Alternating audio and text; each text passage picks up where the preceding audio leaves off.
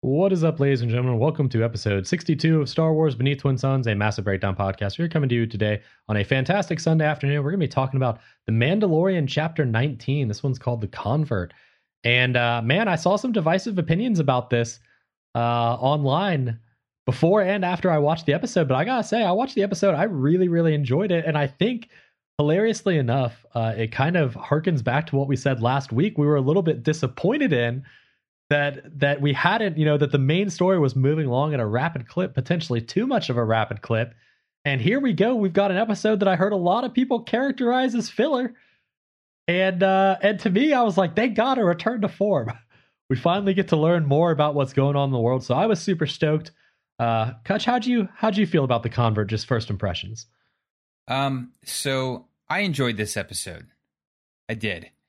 Uh it was there was a long aside in the middle for sure. Um, and I can see where that might throw some people off because we haven't really had a lot of that in The Mandalorian. Um, so it, it is a bit of like not necessarily hitting what people's expectations are. Um, although, you know, what we have had a lot of in The Mandalorian is asides featuring the main character. Um, so this is less of a stretch than it could be. Um, I, I will say that you know when the episode circles back to uh, and Bo-Katan, that my daughter did say finally. Uh, so I I think there's probably you know some fair uh, frustration to be felt for fans who just wanted Mandalorian adventures and didn't want all the rest of this world building. And um, that said i think there's probably going to be some payoff for this. I think we're going to uh, i think this is going to circle back. I don't think they would just show us these characters and then have it not mean anything or ever come back. That's not typically how things go in the mandalorian. You know if, if a character gets a focus typically they come back even if it's just for the finale. Um and I, Doctor Pershing sure as heck got a focus. Yeah, maybe, maybe arguably uh, a little more focused than even he was hoping for. I, but uh, he did not seem comfortable with it. I'll say that. I, I, will say that I feel like a lot of the same people who were upset that the Book of Boba Fett featured two episodes of The Mandalorian are the same people who are upset that The Mandalorian featured an episode of uh, Coruscant Nightly or something like that. Um, I personally have been the person where I love the stuff. I love the interconnected universe. I love the stories linking between each other. I thought it was hilarious because Andor, although named Andor, spends two thirds of the show not focused on Andor. And nobody had an issue with that. And you can argue, yes, it's because Andor's writing is a lot, you know, deeper. It's a different style of writing than the Mandalorian's writing is. The Mandalorian is Jon Favreau, you know, MCU. It's not particularly deep writing. Andor's writing is extraordinarily, you know, deep writing. So it's a little bit different. I would also say you probably heard a lot less protest about that with Andor because that half of the fan base probably just wrote the show off entirely after the first episode. Yep, that's that's the second thing I was going to say is that Andor I didn't miss them. Kind of yeah, like kind of didn't cater to the half of the fan base that complains about the storyline jumping around and so they didn't even watch the show at all. So they weren't complaining about it. The people who are watching Andor appreciate Andor for what it is. I appreciate Andor. I appreciate when Book of Boba Fett and Mandalorian do something like Andor, although not on the same scale. So I I kind of I, I kind of want to compare it to uh, a book series um, written by one of my favorite authors. Uh, some like fantasy novel fans may may be aware of the Stormlight Archive by Brandon Sanderson. Um, very very long like epic fantasy novels. Um, but he like throughout different sections of the book, he sprinkles in like asides, short stories. Um, often there's going to be like a whole sort of like sub narrative that's just world building, where you'll get like a two page short story in between chapters, and then it picks up again. Like seven chapters later, he does another little brief aside um, where he talks about, and then at some point, a lot of those characters end up popping into the main storyline, or the world building that's been established there provides you some background that you need later on in the story when maybe the main characters visit that same location or encounter some of those same challenges. Um, and so there's kind of a lot of like value that I find in that sort of interconnected world building where we're like, hey, we can take a we can we're gonna take a minute. We're gonna focus on some side characters and we're gonna like just get to know them and their life and their part of the world a little bit. And it's not gonna make a lot of sense right now. You know, like we're reading an epic fantasy and there's a war going on, and then why are we taking an aside to learn about these people who live on the other side of the world and are paddling their fishing boat across the lake? I don't know. But at some point, it pays off. Eventually, story circles around, and suddenly you're like, oh, I'm glad I'm familiar with this because it would feel really weird if I wasn't. It would feel jarring, but I've been set up, and so now it pays off. I think that's what's happening here. Maybe I'm just like, you know, a crazy English major who's like, you know, reading too much into it, but I feel like we're going to get some payoff from this later on in this season. I would be very surprised if this if it doesn't get revisited directly in Mandalorian. I would be very very surprised if it doesn't get revisited in Ahsoka uh, later on. We have heard hints dropped throughout episodes of the Mandalorian uh, that there is still an Imperial presence, potentially in unknown space that could be rallying Imperials, could still be pulling some strings, uh, despite the fact that the New Republic is uh, in the process of decommissioning their fleet. And we'll talk about that in a little bit. But it would not surprise me uh, if, well, you know what? Let's let's just hop into the synopsis, Let's right? do. I, I don't, I don't want to start spoiling stuff too soon. Um, so we do start with Bo Katan and we do start with Mandalorian and Grogu. They're still Which you wouldn't uh, know down on to the read the internet about this episode. I I, Right. I came into this. they never they weren't they didn't exist. Yeah. Yes. They're down by the living waters, by the mines of Mandalore. Uh, Bo Katan is kind of just like sitting there staring into the water, a little bit shell shocked. Djarin is, is laying down, still mostly unconscious, but fine, right? Grogu's hanging out next to him. He, he coughs, he wakes up. Uh, of course, the first thing he says when he gets up is, I have been redeemed. Yeah. doesn't really doesn't really uh, focus too much on everything else. He's he's kind of got a one track mind at this point in time. I will say that actually made me laugh when that's the first thing he says when he sits up. Is uh like that's literally the only thing he cares about. He's like he nearly died. That's unimportant. Yeah. What's important is that he bathed in the waters. Yeah. You know, you, you got to respect uh, someone who's got their priorities lined up, even if you think they might be a little crazy. Uh, Bo uh, just is like, yep. there, there's a there's a, a sort of a a touch of sarcasm, I think, in there, but like, yeah, you've been redeemed. I witnessed it. uh, I- it's I do like that this kind of answers the question we had last week of did he fall or was he dragged. So it, it turns out he did fall. yeah, Uh, that's she answers that. She's like, "Did you see anything down there?" We of course know she's talking about the beast Mm, that she that she saw. But uh, he says, "Yeah, I, I I saw a chasm as I fell. It was uh, way deeper than I expected." She's like, "Well, it didn't used to be that deep. The seismic activity must must have opened it up because it wasn't that deep beforehand." yeah, um, which kind of makes sense because also she was very surprised that he that he fell into the water as well. So c- clearly she wasn't expecting it to be that deep, and this kind of lampshades that nicely. They're doing a good job with the lampshading. they are. I gotta say, I feel like they've learned their lesson for the first couple of seasons. They're lampshading very well. Uh, and uh, she's like, "Well, did you see anything alive?" And he's like, "No, why?" And she's like, "Oh, no reason." Yeah, probably she doesn't want to you know she's not even 100% cer- certain what she saw although she knows in her heart. But i feel like she's you know what what would you do if you saw something that people thought had been extinct? Like you saw a dinosaur right in the water. And are you going to tell someone like hey i saw a dinosaur in the water they're going to be like oh yeah, yeah, yeah, sure you did. She, she's crazy. Yeah. right? that's kind of the vibe i got from this that she's like how am i supposed to ever tell people that you know that i saw a mythosaur down there Uh, you know, you, I I would think if there's anyone that you could trust to believe you, it'd be Din Djarin. Um, to say that he's occasionally a little naive, I think, is not unfair. but you know, um, she keeps it to herself. There, there's a part of me that wonders if she's thinking about those old Mandalorian prophecies about the return of the Mythosaur, she's like, maybe I'm the one to fulfill that prophecy. Uh, maybe if I tell Din Djarin, suddenly he goes and steals that from me unintentionally, the way he did with the dark saber. I think I'm gonna just keep this one, you know, play play it close to the armor. I think at this point, Bo Katan should just have the dark saber back. She clearly wields it significantly better than Din Djarin does.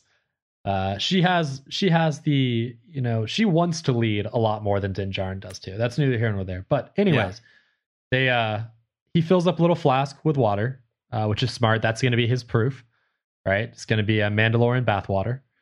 Uh, people would pay good money for that on Mandalorian uh, eBay or Craigslist or whatever it is. But they uh they depart in Bo-Katan's ship. Djarin wants to be taken back to his ship and uh, says that they can part ways. She's like, "Well, you know, we'd offer I'd offer you a feast so that we could celebrate, but uh, I doubt your helmet's going to come off again, right?" And he just looks at her and says, "This is the way." And her in her defense, she says, "This is the way back." One thing that I had noticed, and, I, and they do call this out, her helmet has stayed on this entire time. Yeah. When she flew them there, the helmet was off. Since they have left the mines of Mandalore, the helmet has uh has stayed on. She's Lord Shaxson it up. Yeah. Um, now I, I did think it was great. Uh, he says this is the way. She says this is the way. Grogu babbles. Yeah. Which was definitely Grogu saying this is the way as well. For sure. Right. For sure. Yeah.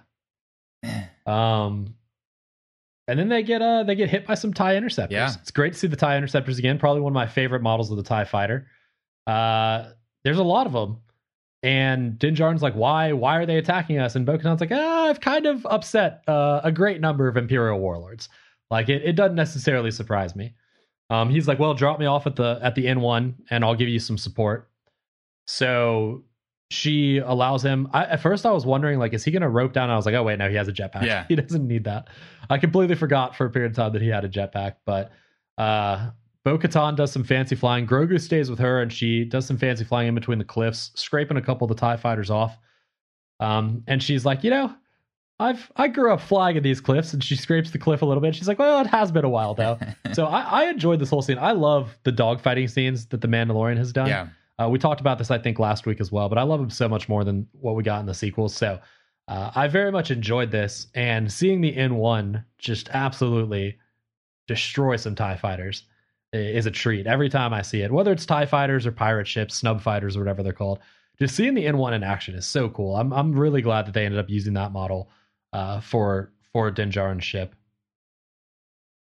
It is a very pretty ship.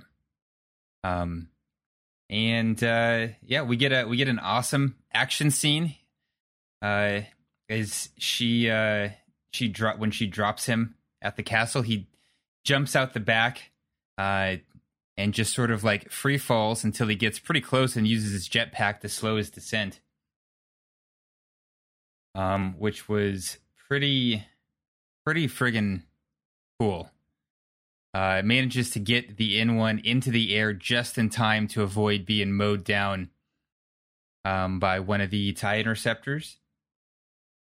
And uh, yeah, that's sort of that's sort of when things uh, when when the tide turns a little bit here, at least for the moment. Yeah, they are not not easily, but they are without a ton of struggle able to destroy the remaining tie interceptors. Uh, Bo Katan even gets herself one with some nifty little tricks with her ship. I love the Mandalorian ships. Uh, that might be the next Lego set that I think I'm going to pick up for myself is the Mandalorian ship because I love the the uh, the whole design of it. Right, like it's it's almost a little TIE fighter esque, where it's like the center pod with two wings on either side, but the wings are horizontal instead of vertical. Right. And uh, the ability of the wings to move and stuff like that. Oh, it's super, super cool. Uh, absolutely love it. So she does some some fine flying. She manages to pick off the last one. But in the meantime, they see over the over the hills uh, a lot of smoke and fire and explosions. And it turns out the TIE bombers have taken this opportunity to destroy her castle. Um, she is extraordinarily pissed at this, as anyone would be. Uh, and she pursues the TIE bombers, manages to destroy one of them, but Din Djarin on the scope sees a shit ton of enemies and is like, we have to get out of here. Like, this is too many even for us. We got to go. And she gives him, or he gives her some coordinates to jump to and says, we'll be safe here. They won't find us. So they manage to escape the ties. They do point out, and this is kind of left open ended. This is way too many enemies for an imperial warlord, Right. Yeah. and I appreciate Yeah. that. I appreciate that being open ended because I too am curious. Where are all these ties coming from? But they don't answer it now, and they don't answer it later this episode. That's something that's a mystery for future, either the future season or a future show. Uh, but yeah, they managed to jump out, and uh, and that's it for the Mandalorian part of the the Mandalorian episode until until the very end. Yeah, they uh, they jump to hyperspace, and and so do we as the viewers, uh, leaving behind the Mandalore system and uh, heading the bright center of the galaxy, Coruscant. Um, so we find ourselves in an extremely familiar setting. Uh, I think uh, most Star Wars fans will recognize very quickly the Galaxies Opera House. Um, this is where we uh, first learned the uh, the tale of Darth Plagueis the Wise, or the tragedy, I should say, of Darth Plagueis the Wise.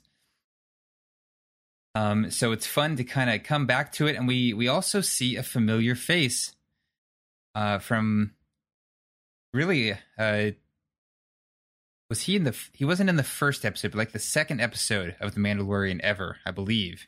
No, he he was, I think, in the first episode, just briefly. Doctor Pershing, Mhm. um, the former Imperial scientist, uh, once served Moff Gideon, working on cloning technology.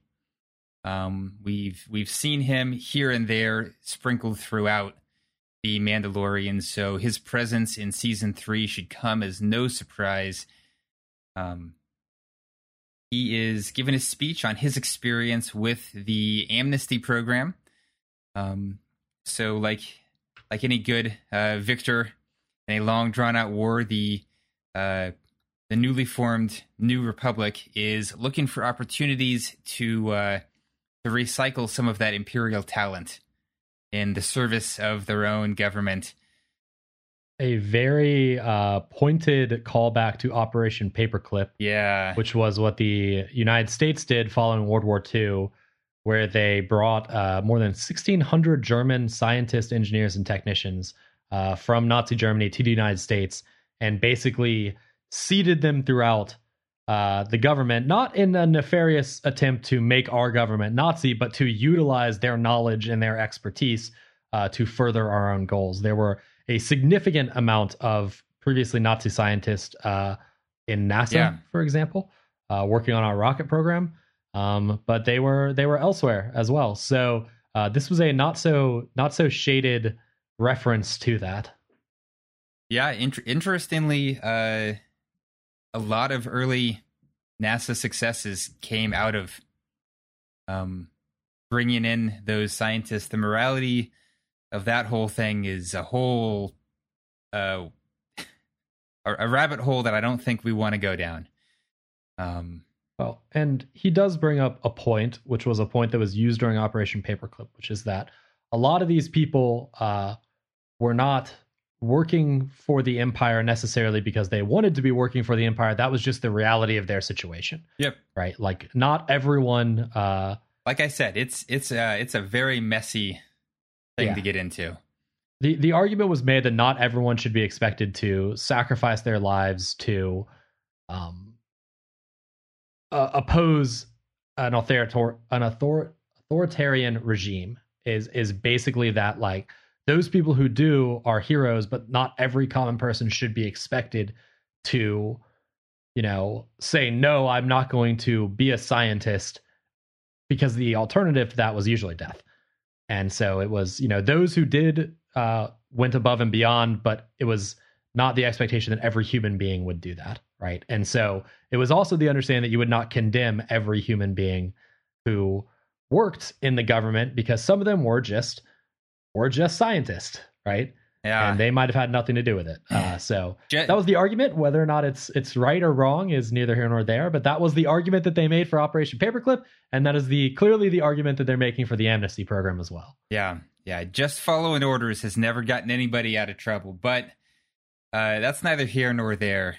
Um, and uh, the the fact is, the the New Republic's got an amnesty program, and Doctor Pershing has uh, has been offered amnesty and uh, apparently feels pretty good about it. Well, he feels pretty good about it until the end of his little speech when a bunch of socialites Mm. uh, start fawning over him. And and this is an uncomfortable scene because you get at least the the understanding that I took from this is that a lot of those socialites were probably on the side of the empire a few years ago. Oh yeah, And now that the empire has gone, they're on the side of the new republic. yeah, And the people who were the boots on the ground, the people in the Empire uniforms are being forced to run through this amnesty program to reintegrate into the New Republic. But the socialites themselves have basically gotten away scot free. And they're continuing to enjoy many of the same benefits they enjoyed before. And one of the socialites even so much as says it like, oh, I don't even know who's in power anymore. That's why I try to stay out of all that stuff. Yeah, yeah. Oh, they they don't they don't hold back. Uh, there's there's no subtlety in, in those engagements. Uh, yeah, one of them's like, "Oh, could you imagine me running around in a uniform?" Yeah. It's it's it's a little insulting. I feel like people one of the one of the common complaints that I saw after this episode was that they're portraying the New Republic as like bafflingly short-sighted almost. And they're portraying the New Republic as kind of inept and like not necessarily handling the post-war situation well. And from what we saw in the sequels, that makes sense for the New Republic. The New Republic is unceremoniously swept aside. They have basically completely disregarded uh, Leia's continued warnings that the Empire is rebuilding itself, right? They would much rather stick their head in the sand and pretend like a war is not coming, and they get annihilated for it, right? And I think some people were hoping that the New Republic would be portrayed more along the lines of the extended universe version of the New Republic, which is still not not perfect, but a competent military command that is powerful and that is organized. And that's not what we saw from the sequels, and I know that disappointed people. And I, I think people were hoping that that's what they were going to see from the Mandalorian. But we know from Dave Filoni's work, Dave Filoni will take material that is maybe not the best material, and he will add context to it. He did it in the Clone Wars to great success. I feel like that's what we're going to see again in The Mandalorian. He's not going to rewrite the sequels. It's not going to happen. Those are canon as much as people don't like them. Those are canon. And Yeah. they will remain canon unless something, you know, earth-shattering happens. And Dave Filoni is going to add context to that canon. He is not going to try to overwrite it. And so what they're doing here when they're showing that arguably the New Republic is maybe a little bit too tolerant of people who previously were part of the Empire. Uh, obviously, the New Republic is having the same issues that it did before the Empire, which is it's run by a bunch of vapid socialites who have the wealth and have the ability to basically slink from government to government and maintain all their control. Like that's what we're seeing. And to me, it adds good context to how was the New Republic so blindsided in the sequels? Well, because they were blind to a lot of this stuff, right?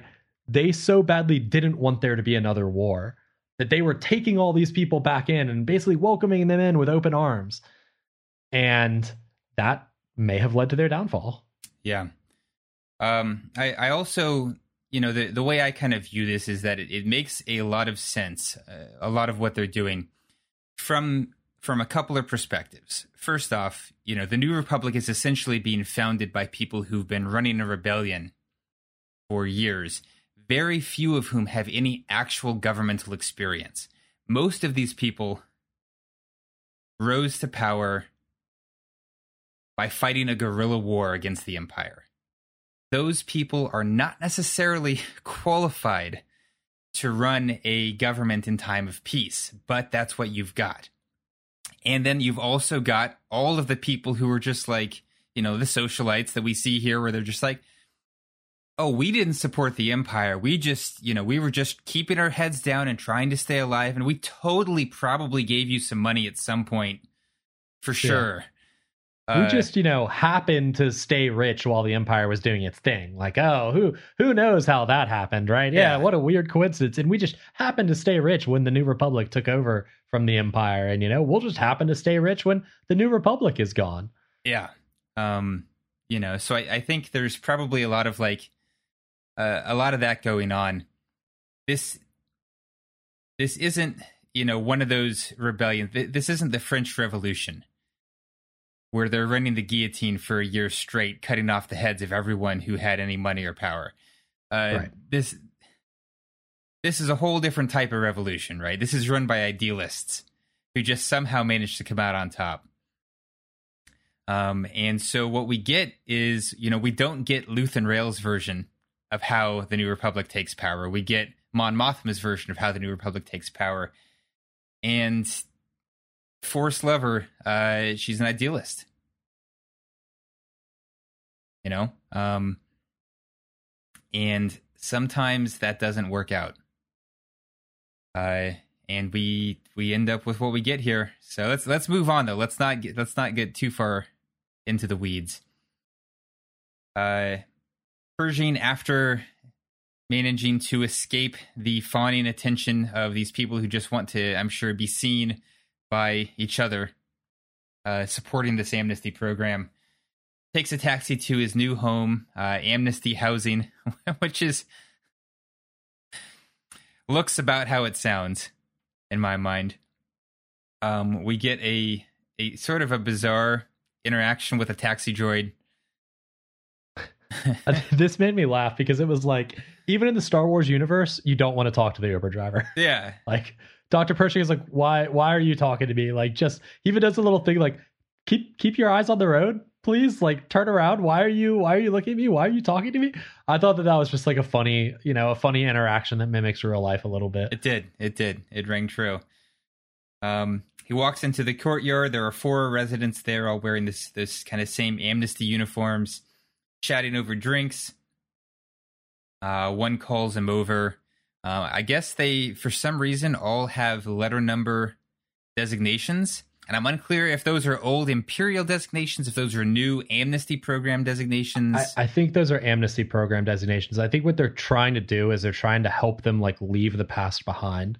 It's like, look, we're going to give you a designation so you can forget about who you were when you were officer, you know, Dr. Pershing did terrible things. Right. We're going to help you start again. You're going to be, you know, M34 or whatever it is that they, you know, they name themselves. Yeah. Amnesty Scientist M34. L52. And then when you move past this, you can then have a fresh start, basically. Whatever Dr. Pershing did in the past is irrelevant. You're now, you know, L52. And when you come out on the other side, you'll be so and so, and it's like a new start. I, I, I got the feeling that's what they were doing. They all go by these these like you said these identifiers. I thought that this was an interesting scene uh, because they you know they're having drinks, they're just kind of hanging out. You can see that they're pretty much free to come and go as they please. They're not really like under lock and key. They're not heavily guarded that specific area. And even Dr. Pershing says they have like a perimeter that they have to stay in. But they're not, you know, they're not necessarily like war prisoners or anything like that. It seems like most of them are there of their own accord, like kind of voluntarily, like they want to be part of this program. They're allowed to drink. They're allowed to talk. They even are allowed to say, uh, you know, is there anything you missed about working for the Empire? Dr. Pershing is like, whoa, whoa, hold on. We can't talk about that. They're like, no, no, not about your work, but like the rations, the cool uniforms, the travel. You know, it's kind of like that type of thing, which I don't know. I enjoyed this little bit of banter back and forth, but uh, you know, I'm also the type of person who, when I watch Star Trek, I love the episodes where they just like explain how the engineering team works on the warp core, right? Like it doesn't necessarily do anything for the overarching plot, but I just enjoy hearing normal people who live in the world have discussions about living in the world. Right. No, I, I agree. I agree. It makes the world feel more real because they're like, yeah, these banal details, they like they, they sort of don't matter most of the time, but it makes it makes it all more believable and more real. And I I do I do love when when we're able to kind of get that um, get that in here. They they make a reference to the Reintegration Institute, which it sounds like is where you spend your time until you are judged safe to interact with society. Um, I I can only imagine that that we might hear more about that in the future. Um, it's uh, but yeah, this this is a fun scene. I like they're they're talking about the ration crackers and um I, I don't know. It it does it does kind of add a little bit of like a, a sort of a nice individual touch of world building. And uh, and Dr. Pershing recognizes his familiar face out of this crew as well. Amity Officer G68, Indeed. who's the comms officer from Gideon's ship. We also recognize her, of course. She got uh, a a fair amount. They showed her face a couple of times uh, in the end of season two when we were on Gideon's ship. Um, they recognize each other. Uh, they kind of both make mention, like, yeah, we uh, we were on, we were, we worked under Gideon, basically. And the other amnesty officers are like, oh man, we've heard of Gideon. What ended up happening to him? Like I heard that he, uh, you know, escaped on the way to the war tribunal. Another person's like, I heard they used a mind flayer on him. Uh, and G68's like, well, you know, I, I just I try not to think about it. I try just to think about how I can contribute to the New Republic. So if there is one thing in this episode, literally from this point forward, I did not trust G68.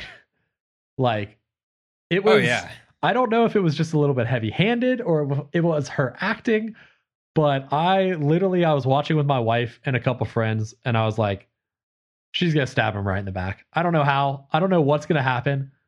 But I was like, I don't trust her for a second. Like Dr. Pershing, I have got the feeling that Dr. Pershing is not inherently an evil person. There were a couple of scenes in the early times where he tried to prevent them from hurting Grogu, where he tried to protect Grogu, yeah. where you got the feeling that he wasn't necessarily a bad person, even if the stuff he was working on was being used for bad purposes. His speech earlier on in the episode about his mother dying and about what his actual his actual drive is to do organ cloning so that he can prevent people from dying from organ failure, right? I believe that even if it's not necessarily, you know, 100% the truth, I believe that to be like his core drive. I don't think Dr. Pershing's a bad person. For some reason, I got the vibe that this girl was not a good person. Yeah, uh, one hundred percent. From the first time she looks up, you just she she feels shady, and that impression does not change for me. Uh, Elia Kane just straight up comes across as cannot be trusted. Yep. Despite the fact that she's hanging out, sharing in the camaraderie with all of her other amnesty officers, uh, from from a viewer's perspective, I was wary um, from the first get go.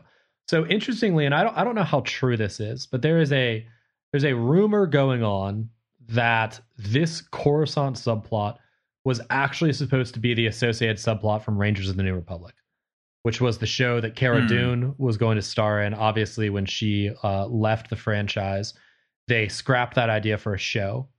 Supposedly, Kathleen Kennedy suggested to Filoni and Favreau that they should roll the Rangers of the New Republic subplot into the Mandalorian. Um, so supposedly that's where this Coruscant thing came from, right? Hmm. Um, supposedly, again, Rangers of the New Republic was also supposed to feature Rosario Dawson as Ahsoka, and potentially other people that we have come to be familiar with, you know, on on Coruscant. Um, whether or not that is true, I don't know. That's just an internet legend. I don't know that there's an actual source for that. It does kind of make sense a little bit. If that is the case, I am even more excited for this because from what I had heard, again, internet legend, that show was pretty fully fleshed out in terms of where its plot was going to go. And it was really only they, you know, they put a fork in it because Gina Carano ended up doing her own thing and and you know left the franchise. Um, so if they can Yeah. salvage that story, which was supposed to be told, and fold it into the Mandalorian and Ahsoka in a way that feels organic, I think I'm all for that. I would agree with that. Um, I'd love to see it uh, get some time as a subplot, so long as it kind of you know seamlessly interweaves um, with the existing stories. Um, who knows? Maybe at some point they'll they'll spin it back up again if they're able to develop some more characters uh, to support it. Did you get a very Andor esque like again? And I don't want to compare the writing because Andor's writing is on a whole nother level. I think Andor's writing is an anomaly for Star Wars. It is incredibly good, good holistically, not just good for Star Wars. Like the writing is good. This is more. I said this earlier, like Jon Favreau style writing. You know, it's it's pretty on the nose. It's not written, you know, in beautiful, eloquent ways. There's not going to be any gorgeous monologues like there were in Andor, right? But I got very Andor esque vibes from this. It could have been that we were just on Coruscant and the architecture there is similar, the lighting there is similar. I got very Andor esque vibes from a lot of this stuff. Yeah, But I will say it it mixed. ve- I also got very Attack of the Clones prequel era vibes. Like this, the version of Coruscant that we saw in Andor was the dark, like interior alleys version of Coruscant. It wasn't the bright neon lights. It wasn't the highways in the sky with speeders everywhere. We saw that in this, and it kind of, to me, f- felt like a connector between Andor's Coruscant and the prequel's Coruscant, and I really, really appreciated it. Um, I, I would say that's that's a pretty fair comparison. You know, we did we did just spend a lot of time on Coruscant um, with Andor, um, and we've got here. You know, we're back on Coruscant, and we've got people sneaking around, people. You know, a lot of talking, a lot of personal tension. Um, we've got unclear motives. Yeah, it it definitely you know, and we've just kind of you and I specifically have just finished spending a lot of time talking about Andor uh, and rewatching Andor, um, and so I think I think it's pretty natural to uh, to kind of harken back to that. Um, I don't mind it. I don't mind it at all. Um, so moving forward a little bit here, um, Doctor Pershing, or excuse me, uh, L fifty two, uh, gets a uh, like a knock on his door in the middle of the night, and he goes outside and there's nobody there, but he finds a tray of those yellow biscuits he said he liked, uh, mysteriously left for him. And it's it's one of those scenes where I can't tell like what what fully their intent was, but it feels ominous to me. Like it felt like like to him it was supposed to be like oh a nice gesture like somebody heard that i liked these they happened to have some they gave them to me that was very nice i feel welcomed um, but i as the viewer did not feel welcomed by this scene i felt creeped Feels out i was just right? like what Yeah. is going on Yeah. No, I think honestly, like I think they did a good job of it, right? Because like that is I felt like that was the intent and the intent was accurate. Is that it's like it is supposed to be like, oh yeah, someone gave him a welcome here present and they're the things he likes. But it's so ominous and it's so creepy that you can tell something's not right. yeah And that's good. I feel like that's that's, you know, good filmmaking at that point in time, right? Like it would have been weird if they had played it as like, "Oh, look how happy he is that he got a present." Right? Like that would have actually been worse. That would have been misleading and I feel like that would have been, you know, that would have been what the sequels did a lot of, which is like, "Oh, we're going to show you one thing and as a viewer, we're going to make you believe this one thing because we're not giving you any other information to suggest otherwise." Right? And then the truth is actually the the polar opposite. But the problem with the sequels was that you, as a viewer, had no reason to suspect that what you were being shown was a lie because everything they were showing you was like, this person is a piece of shit, right? They did it with uh, with with Poe and his disagreement with um, oh the war criminal Mhm. who used hyperspace to kill a bunch of people. Yeah. Why can't why can't I remember her name right now? Uh, the lady with the pink hair. But they all of the evidence they gave you was that lady was a jerk and incompetent, right? That's what the director chose to give you was evidence like that. But then what it turns out is that no, they pulled the wool over your eyes. That lady is actually a really nice lady and she's really brave. But as Ah. a viewer, you feel duped because they like they didn't explain that to you at all. So of course you think she's a jerk, then it makes you feel stupid when it turns out that she's actually good, right? You feel the way Poe feels. yeah The problem is as a viewer, you don't want to feel the way Poe feels because Poe is wrong. right And as a viewer, you don't want to be made to feel like you're an idiot because what they do is they lambast Poe. They're like, "Oh, you're so stupid, Poe. You should have seen that this was coming." It's like, well, that I feel like you're talking to me as the viewer and being like, "Oh, you're so stupid. You thought she was bad, didn't you? But she was actually good." It's like, well, everything you showed me showed that she was bad, right? So this doesn't do that. This doesn't try to pull the wool over your eyes and be like, "Look, everything's fine." everything's fine. You as a viewer should not be uncomfortable at all about this situation. There's no need to be nervous. It doesn't do that. right It films it and it shows it in such a way as like, oh, he's just gotten a present. But the music, the tone, the way the shot is done, it just makes you feel uncomfortable with the situation. yeah yeah no we we do not we do not ever uh, in star wars need a repeat of the holdo Holdo. situation yep That was what her name Yeah. was. The Holdo maneuver. Admiral Holdo. yes Truly one of the heroes of the New Republic. Yeah. Um. Anyways, where are we here? We've uh, we've got some yellow biscuits creepily left on a doorstep. Um, and that's that's more or less it for for we that see, evening. We kind of we move next forward. see Pershing suffering the Syril Karn treatment and uh, being stuck in a in a horrible place filled with cubicles, right? And I love the parallel here because we obviously just saw Andor, and we saw that Cyril was stuck in a horrible place filled with cubicles. And now here we are, the New Republic. Things are different, but the more things change, the more they stay the same. I, I believe these are actually um, well, maybe you know, his are his are cubicles. Uh, Syril, I think though, was in sphericals. Yeah, he was in a spherical, and so that's true. They changed the main shape. The Yeah. we know that the Empire loves their spheres with They- the Death they- Star. They threw out all of the the gear shaped stuff, and they've now replaced it with square shaped stuff. Yeah. Good job, New Republic.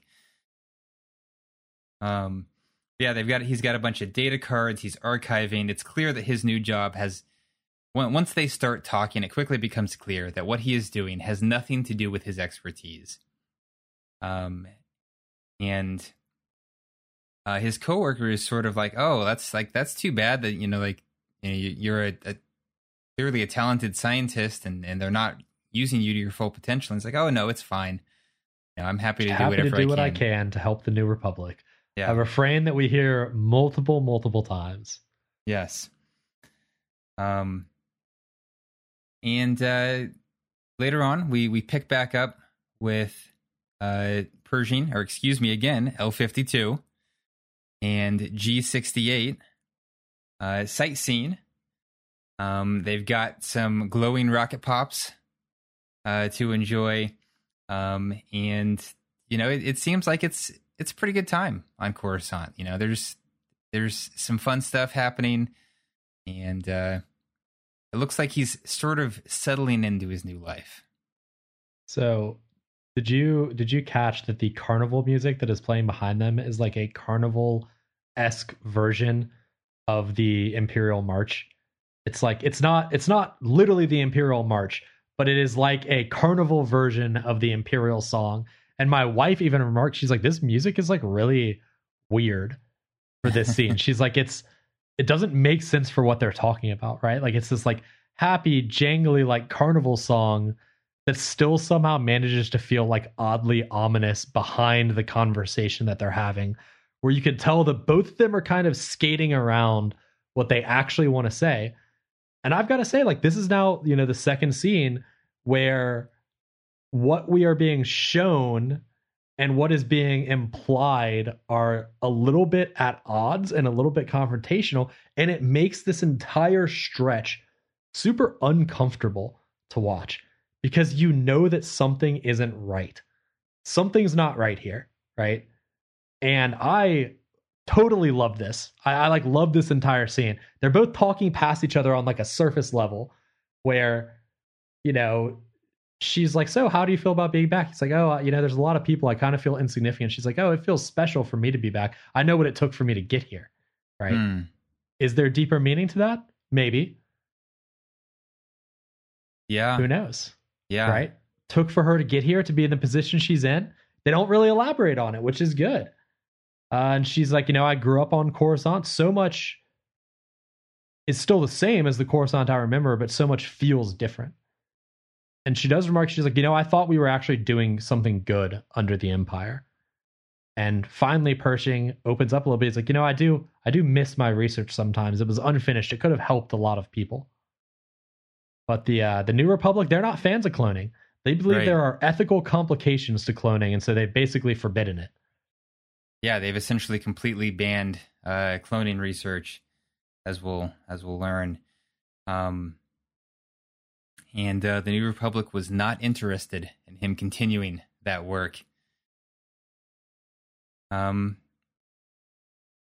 now it's I, I think we we we start to finally get into the the meat of the interactions between them here.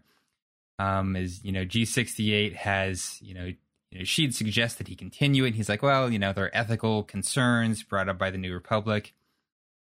Um, and she's like, you know, following orders is what got us into trouble with the Empire in the first place.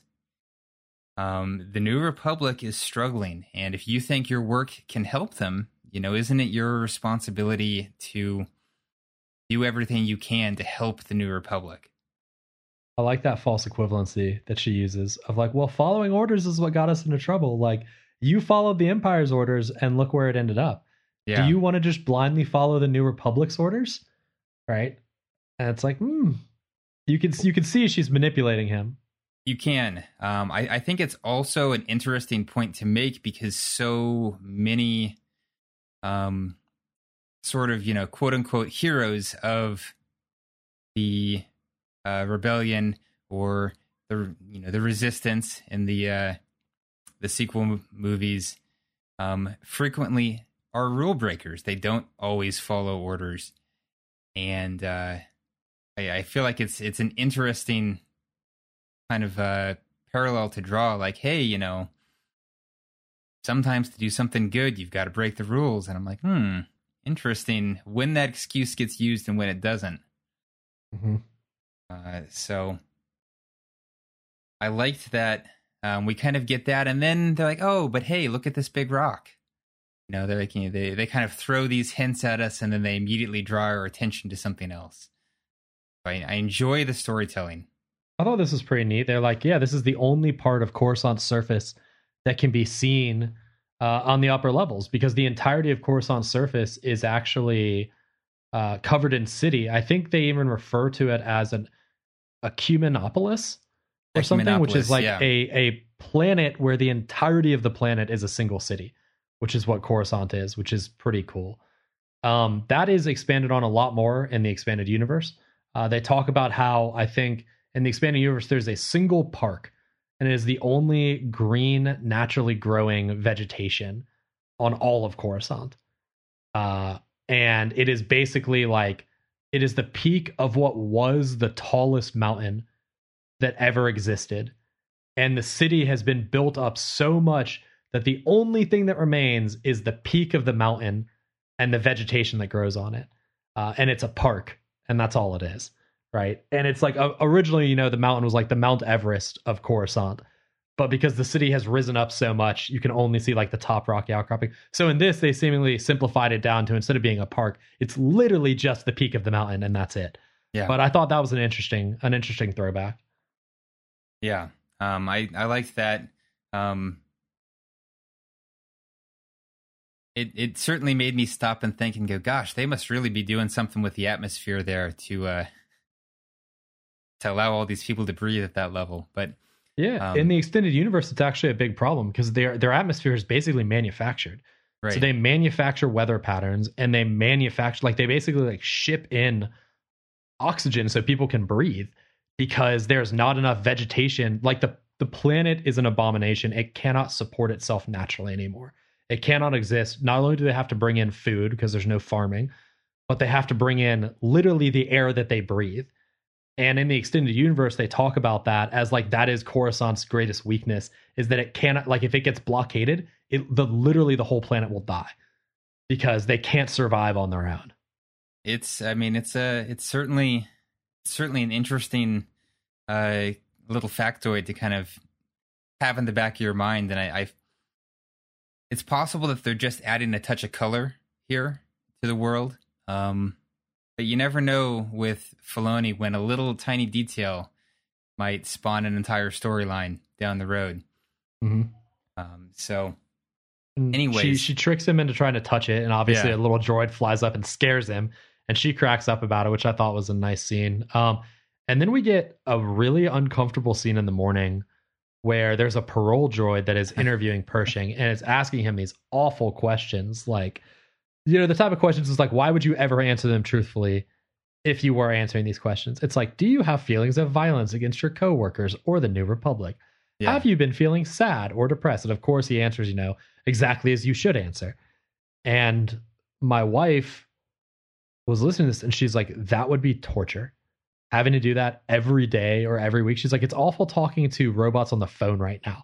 She's like, I would hate having to talk to one of them in person and answer the same yes or no questions every single day. And I was like, it really is. And in my head, I was thinking, like, I could understand why you would have anger towards the New Republic if you had to do this every single morning. Yeah, it's unclear if it's every morning or if it's like every week. Seems like every week is probably more more likely. Seems every more morning likely. would be would be overkill. I don't think the New Republic's got the resources for that. Um, anyways, uh, at the end of the interview, he sort of, you know, butts into the droid's kind of pre-programmed pattern and asks if he is allowed to continue his prior research, uh, just on his on his own free time. And this is where the droid confirms that cloning is in fact forbidden by the Coruscant Accords, so it's not possible for him to continue that research. Um, and he goes back to Amnesty Housing. He's pretty, he's pretty down about this. You know, he kind of feels like he he got this ray of hope from that conversation. Um, that like, oh, maybe I could really contribute. Maybe maybe I could finally really make a difference for the for the better. Nope, you can't. Can't do it. It's illegal. Uh, and so he goes back, and and G68 sitting there in the courtyard reading.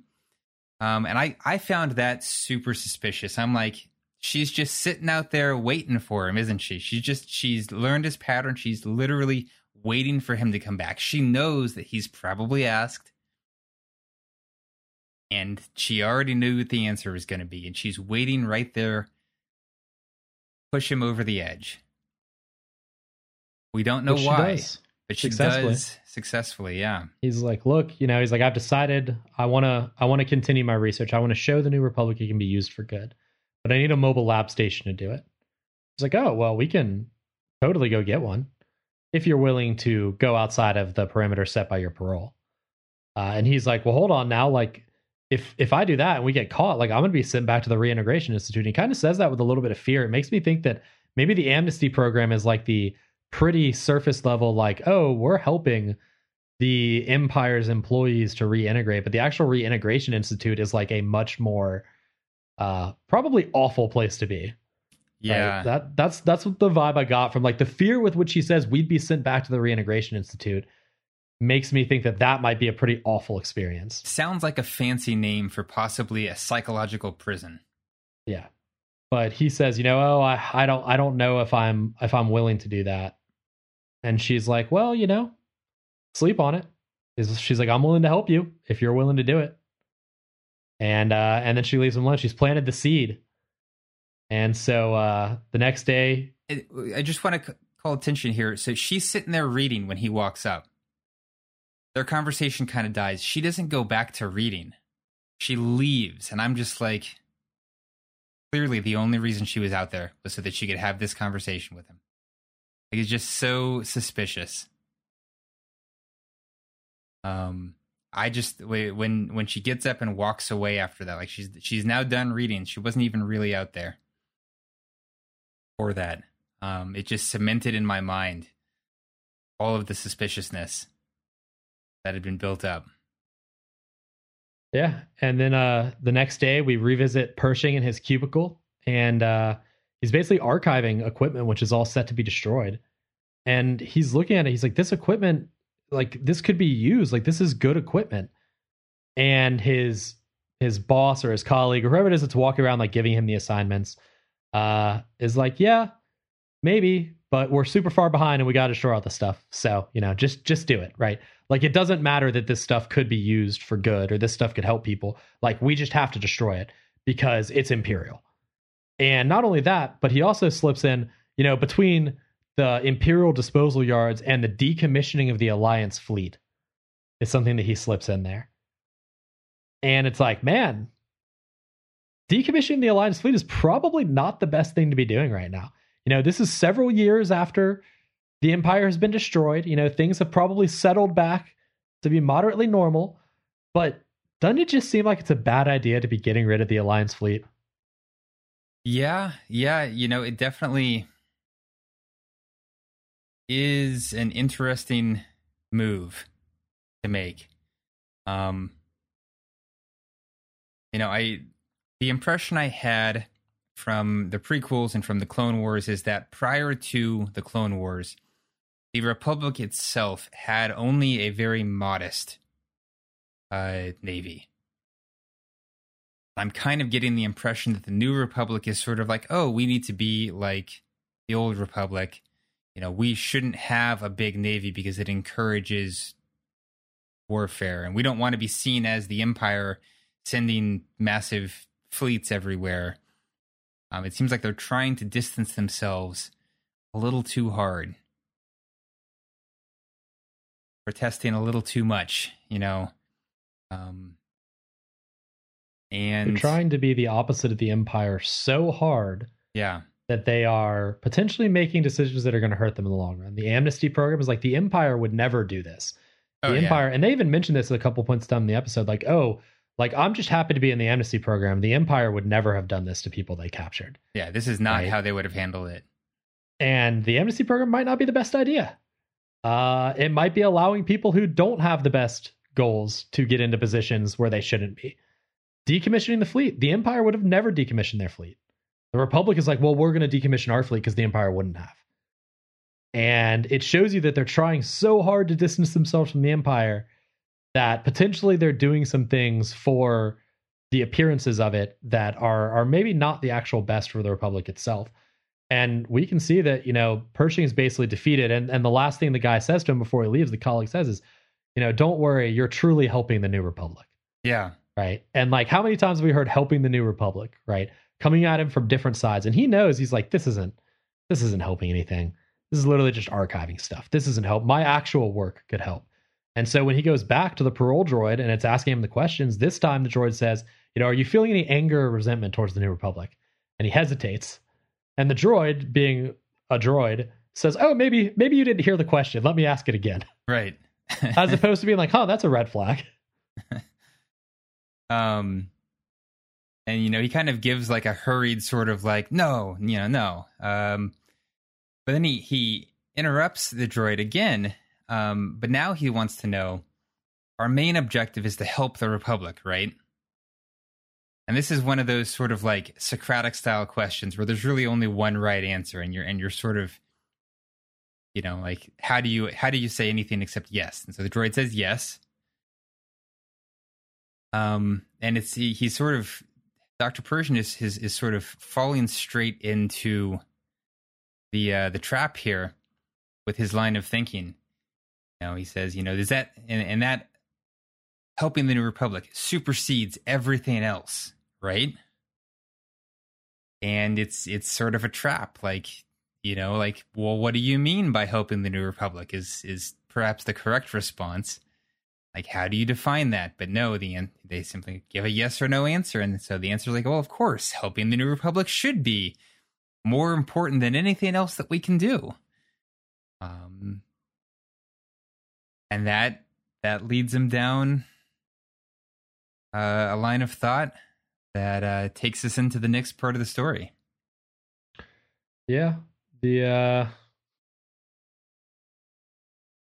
Yeah, he, I mean he comes to the conclusion, right? Like it's it's funny because the the line of thought that Kane put in his head, sorry, G68 put in his head is really the line of thought that the empire used. You do Yeah. anything necessary for the empire, right? And he is kind of twisting that and just replacing the empire with the new republic, right? like, oh, well, I can justify anything that I do if it's helping the New Republic, which is the exact same justification that the Empire used for a lot of their stuff, Right. right? Like, yeah, sometimes people have to die, but it's for the Empire, and the Empire is the greater good.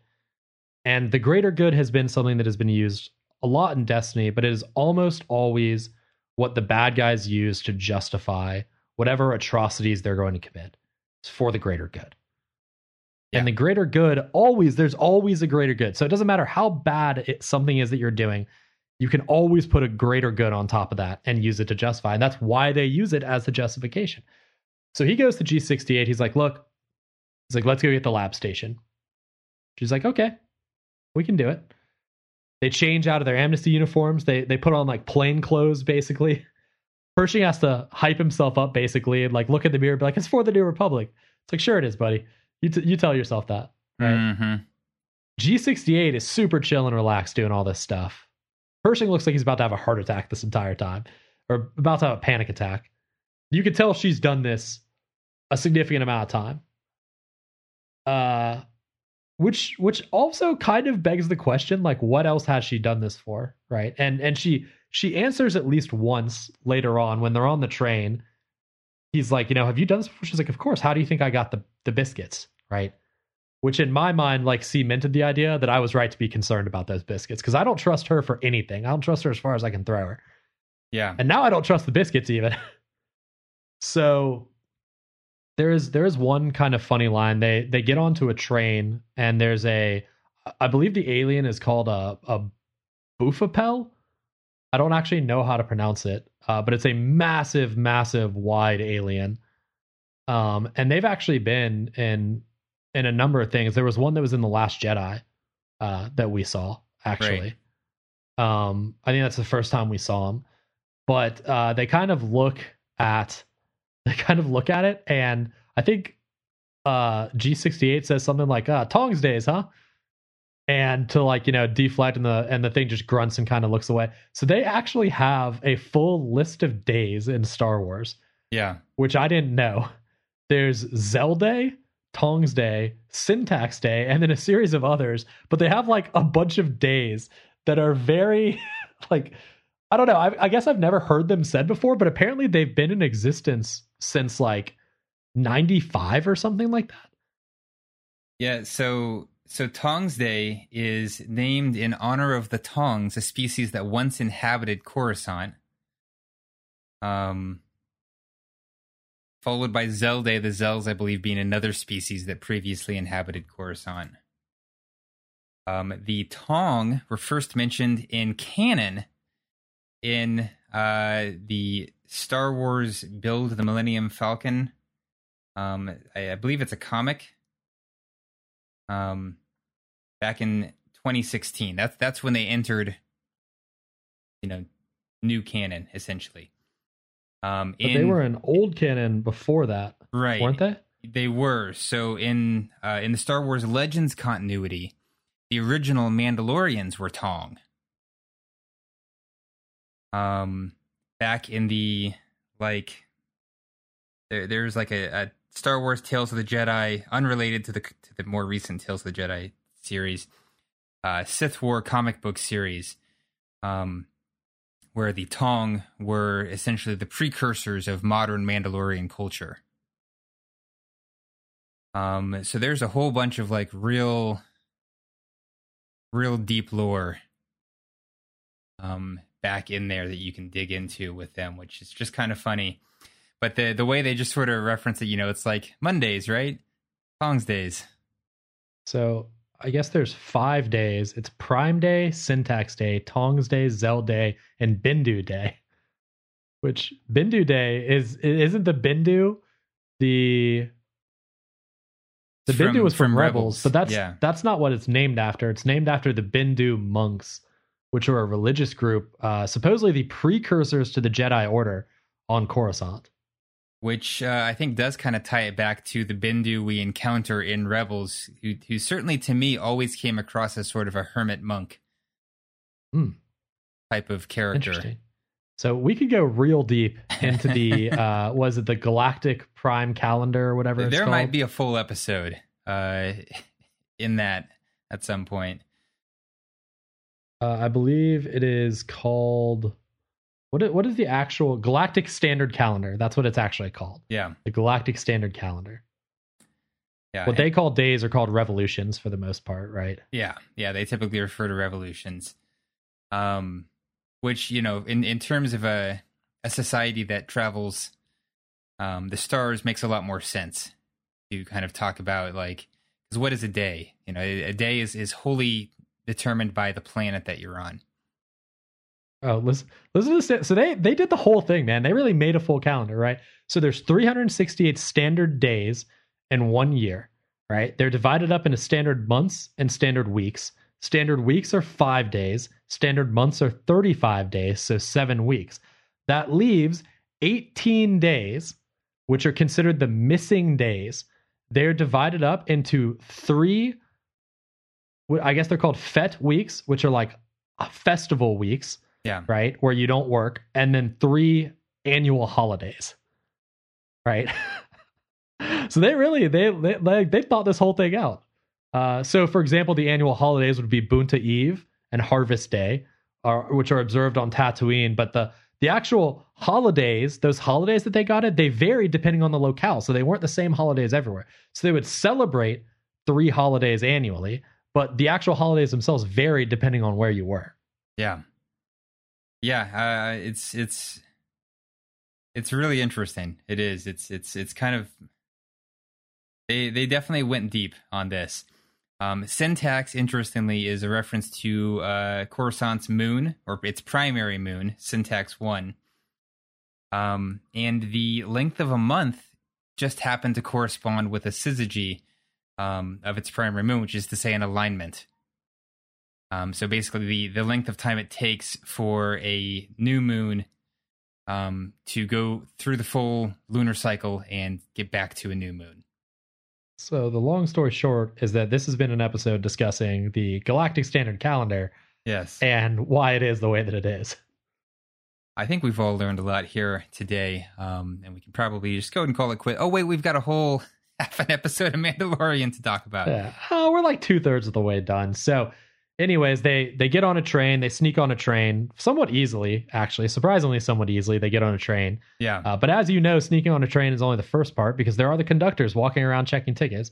And in this part, the droid conductors are somewhat intimidating, kind of like kind of spooky looking conductors. Like if this was a protocol droid, you wouldn't be scared of it at all. But these droids are somewhat intimidating. Somebody working on on this season is a huge Terminator fan. I'm just gonna say, oh yeah, hundred percent. Like we we've we've got a hardcore Terminator fan working behind the scenes to drop as many uh, references as they can because that's absolutely kind of the vibe you get as they start, you know, kind of walking back down through the train and the conductor droid is just sort of stalking after them. Well, so I, I didn't catch this, and it's probably because I'm not familiar with the, the music well enough, but someone in the trivia on IMDb said that just before they jump off the train, there's a brief part where the music while the droid is coming towards them, the music actually shifts and mimics the Terminator soundtrack for just a brief bit before they jump on the train. I don't know if that's true. Again, it's the internet. Anything could be a lie. But if it is, then that 100% goes back to what you said, where someone on this is a brief fan. I almost guarantee it's Favreau. Favreau loves movies like that. So does Filoni, to be totally, you know, to be totally fair. Like they reference stuff all the time. Star yeah. Wars was a film built on references. And so it makes sense that Filoni and Favreau would do the same things. And in this case, it definitely does seem like there's Terminator references uh, abounding in season three. Yeah, which which I got to be honest, sort of makes me wonder what's in store for us later. Um, Jaws I, references. Well, you know, with with the Dark Troopers, uh, I kind of thought we got the, the, Terminator reference out of our system. Um, I don't know what they could do. Never that would have be too more, many Terminator references. That would be more Terminator in Star Wars than those Dark Troopers were. Well, you know, Terminator has a link to Star Wars and to um to Industrial Light and Magic ILM mm. because one of the first big CGI things they did in a feature release was in Terminator 2, the like liquid Terminator. Right. And it presses through the bars of the jail cell and it like walks through it. That was a huge, huge shot. I don't know if you've watched the Light and Magic documentary that's on Disney Plus. If you haven't, you absolutely should. It's phenomenal. It's incredibly fascinating. But they talk about how much of a big deal doing that scene in CGI was. They legitimately didn't think they could do it. They didn't think it was going to work. They thought it was going to look terrible. And then when they saw the final product, they were like, holy crap, that was one of ILM's like big, big things that they were super, super proud of, that they considered like an iconic, almost turning point in the push from practical effects to go into CGI. Yeah. I mean, it was, you know, I, I, I did see Terminator 2, not in theaters, but um, long enough ago that it was incredibly impressive. Like it was it was a mind blowing moment to watch, um, compared to you know what what we had in previous films for special effects. Um. So, anyways, anyways, uh, where are we here? They yeah, you know they they're on the train. They jump off the train because they don't have tickets. Um, and they managed to land relatively safely.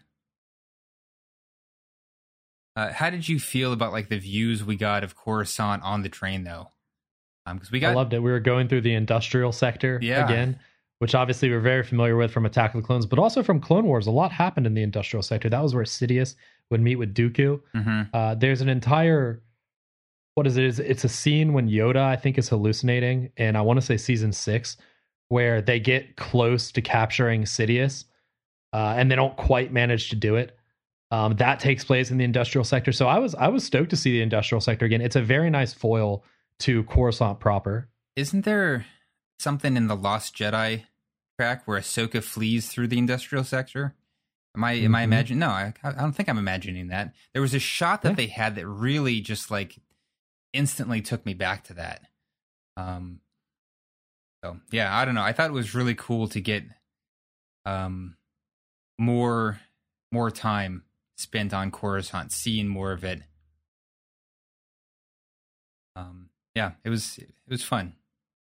Yeah, uh, I was a little bit like, oh come on, they just landed on something soft. Like they just jumped off of the train, they couldn't even see it, and they landed on something soft. And I was like, eh, eh, maybe not, maybe not. But you know, it was a brief scene. It didn't end up matter. That did feel a little iffy, but yeah, it didn't end up mattering. So it is what it is. They could have done it any other way. That just that that that ruffled my feathers a little bit. But uh, they they managed to make it to the Imperial shipbreaking yards. I don't know what it is. I just love shipbreaking yards. In pretty much any media, if you've got shipbreaking yards, I love it. And Andor, I love it. And this, I love it.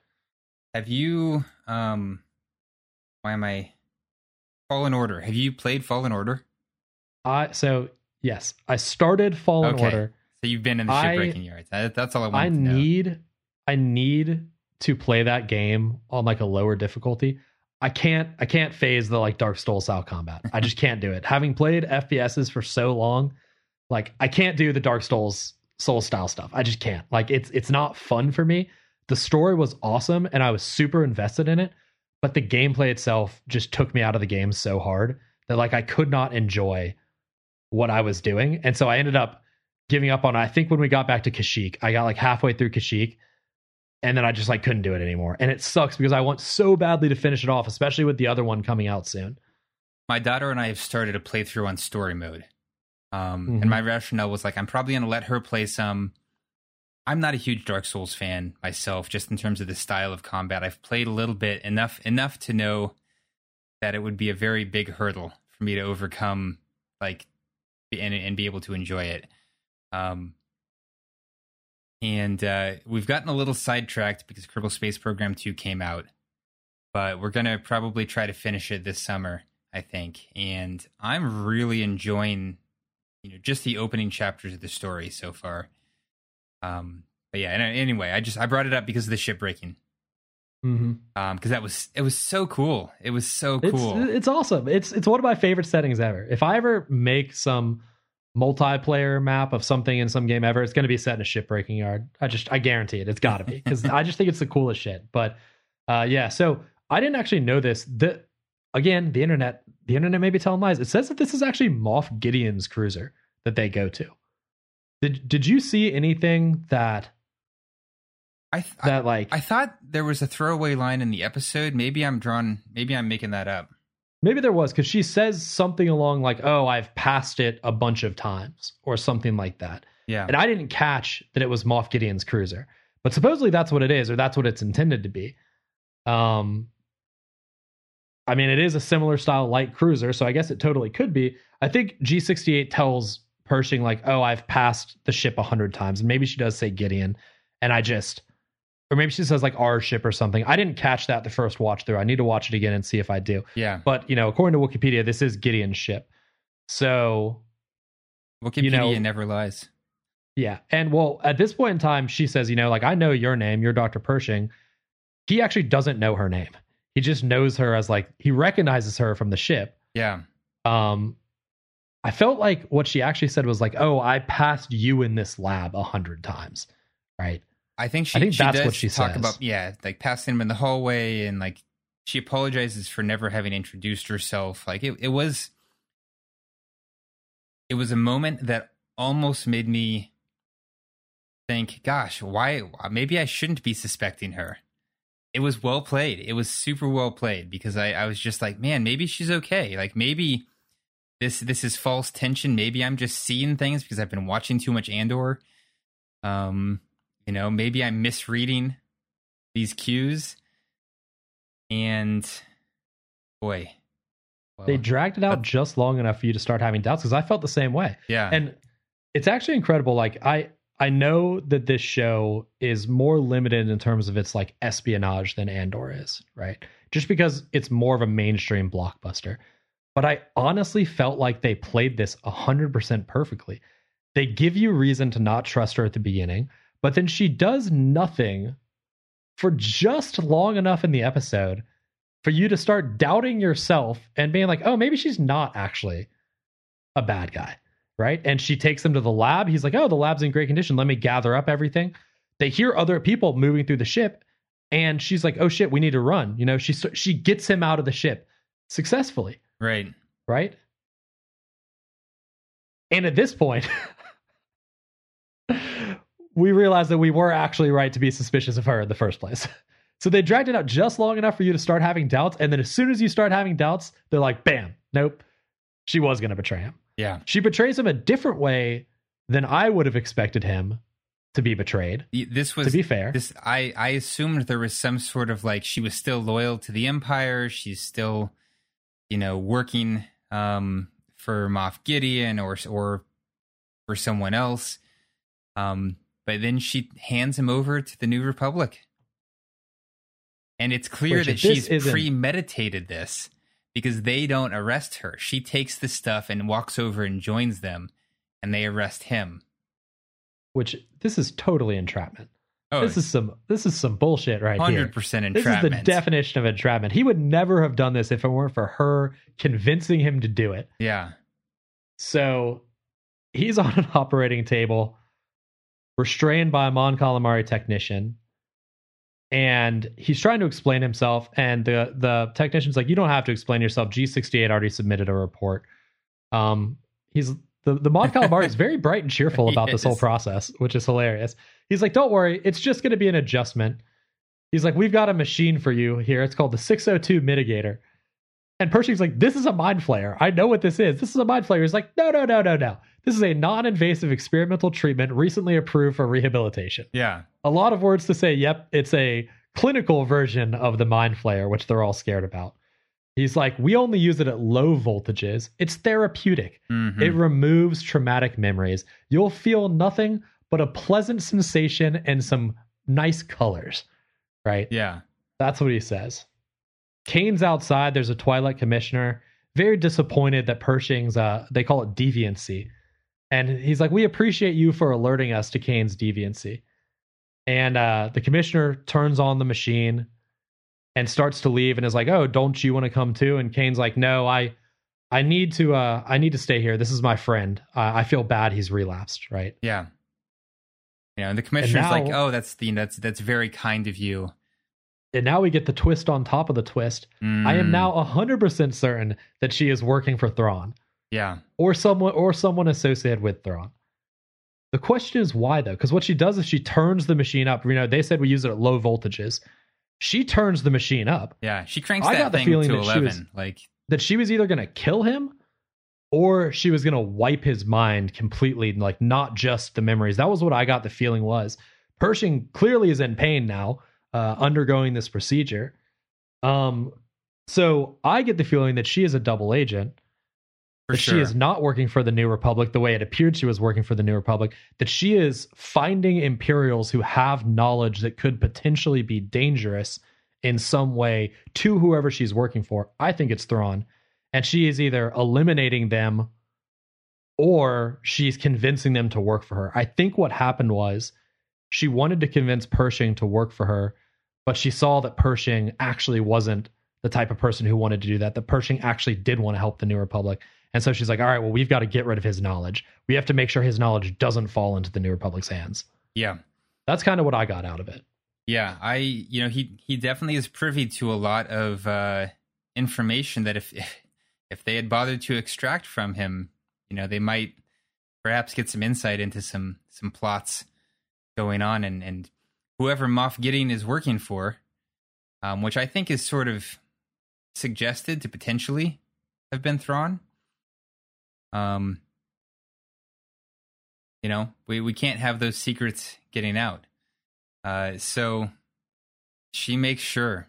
You know, I, I think it's pretty safe to to say that the mind flayer, the 602 mitigator. Boy, names in this episode, names in this episode yeah. are tough.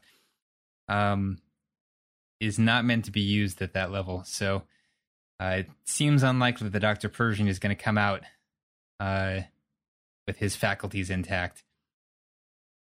And uh, yeah, I mean, I'm definitely getting the feeling that, that, she's working for whoever Gideon was working for, which I'm 90% certain is Thrawn. What a, a fantastic twist would it be for Thrawn to show up toward the end of this series not even as like the main antagonist, but just like in the background having been pulling the strings the whole time like well he's the he's the thanos I, of that's exactly who i'm thinking about. Yeah yeah. So he's there. He sent loki you know moff gideon is loki and thrawn is thanos.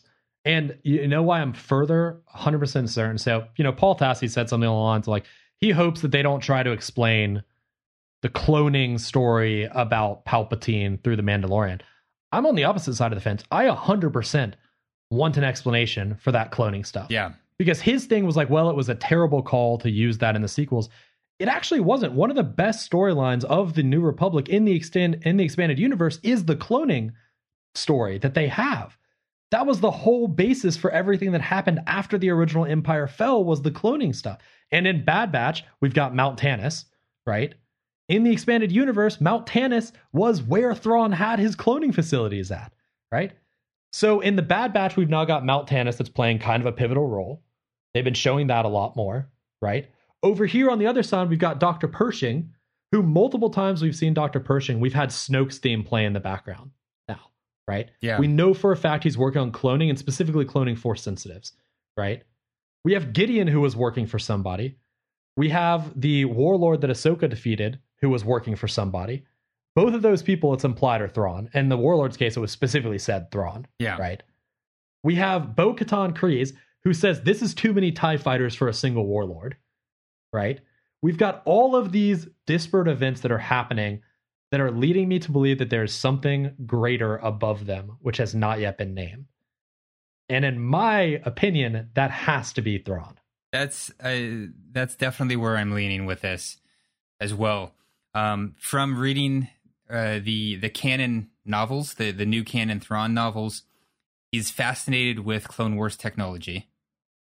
Uh, he he literally collects it in his free time and frequently uses it to surprise people, uh, and to to take advantage of tactics that the Empire and its its sort of contemporaries weren't prepared to deal with, um, because they scrapped all of that Clone Wars stuff.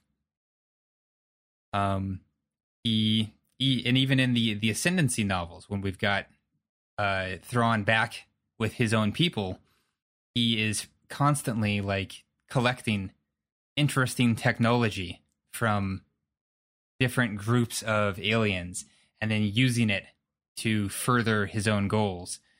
Um and so I, I you know we've got cloning technology kind of making a resurgence like it makes a lot of sense to me there's Clone Wars. There's a unique technology um, with interesting strategic applications. Like I gotta, I gotta think that it, it makes sense for Thrawn to be behind this. Um, and who else could successfully pull all of this off? You know, Thrawn's undoing has, in every case, always been incompetent underlings and the Force.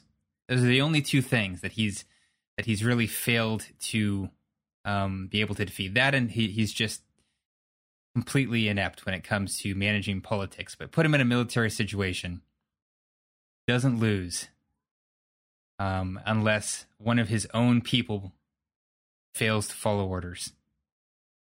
And Thrawn, if you guys haven't seen Rebels, I have to encourage you to watch Rebels because so Thrawn will instantly cement himself as an iconic character for you. Yeah. Even if you have no if you've never read the novels, if you've never read the expanded universe, Thrawn is one of the the few characters that is not a George Lucas creation that is absolutely cemented in like the the the Parthenon of iconic Star Wars characters for me.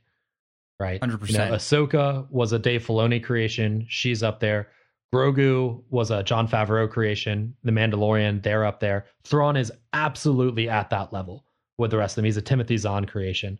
Incredible character. And he's not written as one of the like Mary Sue type characters where they're literally great at everything. They have major weaknesses, but they are aware of their own weaknesses. And so they work around them as best they can, but they are able to be defeated because of those weaknesses. But the thing is, too many people try to go head to head with Thrawn in his own arena. And the thing is, he's not like an arrogant, overconfident. He is one of the characters who is like perfectly aware of his own competency and utilizes it as such. Yeah. Fantastic character. The perfect person to be pulling the strings for all this. The perfect person, if this is phase one of the Star Wars universe, right? Thrawn is the perfect person to be their Thanos because he appropriately feels almost unbeatable. And he's brilliant. He's a tactician, right? Yeah. Like that's I don't know, man. There's there's there's been some some expressed disappointment with like where the Star Wars storylines have like kind of gone. And I feel like that viewpoint is almost a little bit too myopic, right? Like people aren't stepping back and like seeing what is being built here with all these interconnected storylines. They're too focused on the Mandalorian's core storyline. And so when we diverge for that, there's an expressed, you know, displeasure with it, right? Or like they're Yeah. too focused on Book of Boba Fett's storyline. So when we split off from it, there's like a displeasure, right? And Andor got away with it. I think you've said the right thing that there wasn't a huge mainstream viewership of Andor. So Andor got away with it.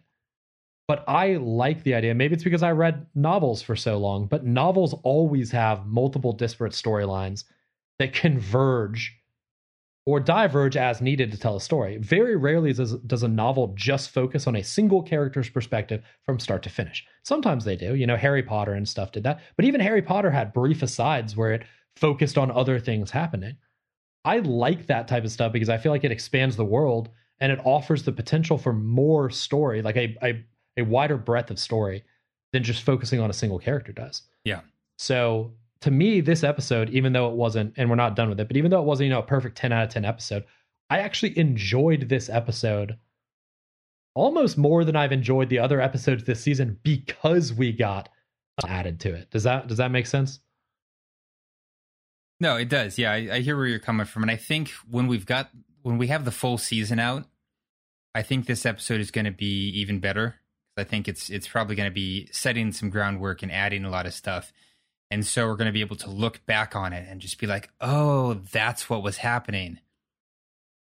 Um, you know, and so I think the value of this episode uh, and the the ability to enjoy it is only going to increase as we get that payoff as always, I am prepared to be proven wrong. Um, but at this point, you know, it's it's down to the showrunners to uh, to prove us wrong by having no payoff and no follow up, which seems like it'd be crazy uh, for that to happen. So, yeah, I I think what they've done here is they've taken taken some time away from the main action, and they've kind of given us a little a little Andor esque uh, backstory um, saying, "Oh, hey, you remember these people whose faces got you've been shown a ton, who are very clearly familiar, even if you can't immediately place them. Here's what's happened to them all." Um, as for Moff Gideon, well, we aren't sure exactly what happened to him. Thought thought he was executed by a war tribunal. Maybe he escaped. It's really hard to say. Hmm. Doesn't seem suspicious. Don't worry about it too much. Let's move on. Uh, oh, why is this former officer frying one of her former compatriots' brains? Hard to say. Couldn't possibly be important. Back to the main storyline. And I'm just like, yep. there's there's going to be some great payoff for this. I can't wait for it. Hundred percent. I had a lot of fun. I enjoyed this. Although I guess we should talk about the final Uh, scene because we we jump back to the main storyline, And that takes the us back. Mandalorian. How could people be upset? I was going to say that. You know, yeah, that takes us right they back should to it. honestly they should be happy because if this were anything like week one all we would have gotten was the first part with the mandalorian and the last part with the mandalorian they would have squished those together that would have been one 30 minute episode and that's what we would have gotten so i'm happy that we got the 30 minutes in between which was on coruscant but the n1 and uh, bo-katan starfighter exit hyperspace above the planet that we so far do not know the name of where the children of the watch are based Uh, yes, Planet of the Dragon Turtles. Yes, the the dinosaur dragon turtles. And Djarin explains, you know, this is where our people survive in exile. And Kryze is like, oh, they still live by the old ways. And uh, Djarin's like, yeah, and also I recommend you keep your helmet on for the meeting. Uh, and Yeah. she doesn't say anything bad about. it. So this is now twice we've made mention of her continuing to keep her helmet on. They land on the banks. They all exit. They're greeted by Paz Vizsla, of course. We we all recognize him from seasons one and two. He is voiced by Jon Favreau, uh, although he is uncredited in that role. The human who plays Paz Vizsla is actually the bar brawler from the first episode of The Mandalorian uh, that Din Djarin beats up in the brawl on the frozen ice planet. So I I'm not I'm not great at like analyzing sound and like especially a helmet that's going through or a voice excuse me that's like going through a helmet and stuff. But I, I've seen some rumblings uh, online that this is not the same voice actor portraying Paz Vizsla in this scene. That this this is in fact somebody different. It may in fact be um, the actual body actor as well portraying that. Now somebody on IMDb said it's Neil deGrasse Tyson, which is obviously not. Um, so I, I have already reported that trivia is clearly false, but um, but it's it, it sounds like it might actually be the um the physical actor. Doing the voice. I don't think so. No? I think it's still. It so, it sounds like Jon Favreau. Yeah, it sounds like Jon Favreau. Okay, Um, well that's that's I, I've seen not only on IMDb but also I've seen some articles published other places saying that the voice actor has changed It- for hmm, Paz Vizsla. that would be interesting. I and theorizing that the reason is that they might he might take his helmet off somewhere later in the season and they don't want to have to deal with the voice mm, being an let's issue. see. Uh, I don't know. I think like I said, this is something I stumbled on right before we decided So, to record, so I didn't really have time to dig into Wikipedia it. says it's still voiced by Jon Favreau. It is physically portrayed by Tait Fletcher. The reason being Favreau previously voiced Pre Vizsla in the Clone Wars, Right. and this is his direct And descendant. and as previously reported, and, and he's he's voiced Yeah. Paz Vizsla this whole time. Um, yeah, it says it's still. So I think probably the reason is is that they're not crediting Jon Favreau on the show as his voice actor, and they are crediting Tait Fletcher or whatever as his actor. But I'm pretty sure that it's still Jon Favreau doing the doing the voice work for him. Um, because I I didn't I didn't feel like his voice was noticeably. no, it sounds like him. He me, has an he has an inflection to his voice when he talks. There's a very Jon Favreau esque way of talking. So we'll, we'll we'll research that. We'll we'll put a pin in that. and We'll research it. But regardless, Paz Vizsla blocks them entry. Says you're an, you're an apostate. You can't come in here. He's like ah, but actually I bathed in the mines of Mandalore. And Vizsla's like that's not possible. And Djarin says no, it's a it's a lie. Mandalore is un is not uninhabitable and it is not cursed. And even Bo Katan says, uh, yeah, I was there. Uh, I was with him. The Paz Vizsla's like, all right, we'll see about that. We'll, we'll take you to the armor, right? So he gives the water to the armor. She dumps it into like a basin that she has, and the water does some weird mystical shimmer that it gets, which I guess is like the Beskar in the water or something like that. But either way, she knows for a fact that it's from the mines of Mandalore those those Mandalorian bath salts. which I, you know, a scene that I thought was really funny in this is Din Djarin's like, I bathed in the waters of Mandalore, and Bo-Katan's like, it's true, he fell in and I rescued him. And Yeah, Din Djarin like looks at her through the mask, and in my head I was like, he's definitely like, you bitch, why would you say that? Like you could have just said, yeah, I saw him bathe. You didn't need to say that I fell in and you rescued me. There was no need for that. oh yeah, it's it's, it's good fun. Good fun watching them. They're they they're such good. Like I don't I don't I don't want to call them frenemies, but they kind of are frenemies. You know, they they've got that sort of friendly rivalry going where like they get along, but they also don't get along.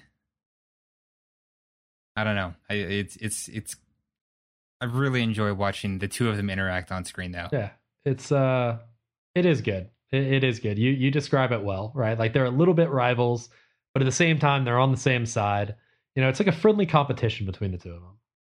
Yeah, there, there's a mutual respect that they've developed for each other, while at the same time not necessarily like. I don't think that they would choose to be friends, but they've kind of been thrown together by fate, and now they sort of are friends. But I don't think either of them would like wants to entirely admit that. and there's a uh, there's a there's a fantastic scene here at the end now. So the the whole keeping her helmet on thing comes full circle. When the the armorer looks at Bo Katan, is like, oh, by the way, you are also redeemed because you jumped in and rescued him. Like you bathed in the waters Yeah. of Mandalore, you were also redeemed. And Kryze is like, well, you know, I'm not a believer. And she's like, okay, but did you bathe in the waters? And she was like, yeah. And then she's like, okay, well, have you removed your helmet since then? And she's like, no. And she's like, this is the way. like, all Yeah. right. Yeah. So- Then then by creed, you are Mandalorian. And she does say the thing. you She's like, look, you don't have to stay. Like, you can leave. Like, we're not going to force you to stay here. You can leave whenever you want. But until then, you are one of us. And there's a nice shot of the mythosaur uh, sigil up on the wall, too. Yeah. Yeah, lots of seeds being planted in these early episodes. Um I I feel like the ending to this season is getting built up in my head. Uh I I can only hope that the payoff justifies the build up, but Mandalorian has not been a show to let us down so far. Well, that's it. So we've actually gone pretty long on this episode, which I'm impressed with. I guess it's the first hour long episode we've had for a while, so it makes sense that we would get long on it. Um, so I've got to run, but before we do that, I think we should go ahead and grade this episode. Uh, Yeah. This is a weird place for me because, like, writing wise, not necessarily a super super strong episode. Uh, but the way it played out, the way it was set up, the way it was shot, the the music in particular, and the and the background was used very very effectively to set up the different scenes and the different feelings. This is the type of Star Wars that I love. I love Star Wars that tells multiple stories. I love Star Wars that maybe it's not the best, maybe it's not Andor levels of quality writing, but I had a great time watching this. A super great time watching it. Like more, this is the type of Star Wars I love, right? It's fun to watch. Even if it's not a masterpiece, it's fun to watch. And I, I judge Star is- Wars a lot based on how much fun I have watching it. Yeah, I think that's a great place to come from when when grading a Star Wars uh, TV show, especially.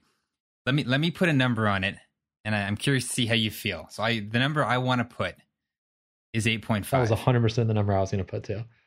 I don't think it's a good enough episode to be a nine. I think it's a super, super fun episode. And I enjoyed Yeah. it. I enjoyed it more than most. I actually enjoyed this episode, I think, more. Like, this is probably the most I've enjoyed an episode this season. So I think 8.5 is right on.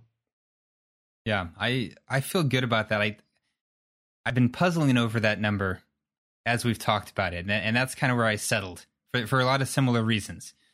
You know, it didn't blow me away. I don't feel like at any point I'm going to say this was the best episode of this season or this is even in contention for the best episode of the season, but does some cool stuff. It expands on the Star Wars universe in interesting ways. Um and it was fun Mm-hmm. it ended it started on a high note and it ended on a high note Mm-hmm. um and it it dropped a ton of seeds that i i'm super excited now to watch the rest of the series because of this episode so like what you know i, I can't a- the only things more i could ask for i think would be you know even more good writing like it may maybe a little more I, I don't know. It's it's, it's almost indis, indefinable exactly what it is that would put it over the top for me. think the interaction is between Kane and Pershing. I would have maybe like maybe a little bit more subtlety in the writing, right? Like I think we could have gotten to the same area we were at without it being quite so like mustache twirlingly like evil on Yeah. Kane's part, you know? Like I, I could have maybe dealt with a little bit more subtlety. Um, that's probably the thing that I would say was like, you know, the only real complaint that I had could have. Shoot, I don't know. The- I mean, the only other- kind of really it, you know, honestly. I, I did feel like some of the Coruscant visual effects weren't great, Weren't up to par. and so there I'm yeah, there's definitely a half a point I think at least that I got a knock off there. It, a lot of it was pretty brief, so you you know I can kind of like just gloss over it, and it didn't really break me out of the story, but it was enough that I noticed it on the first watch To be honest, you're taking off a half point for the Terminator thing, aren't you? I'm actually not this time. because this time it was subtle. This time Yeah. it wasn't like thrown in my face. Yeah, okay. Uh, and, and I I like the Terminator. It's just it's just not what I expect. But maybe they've, you know, now I'm sort of expecting the Terminator in this season, and so maybe I'll I'll forgive it more going forward. Yeah.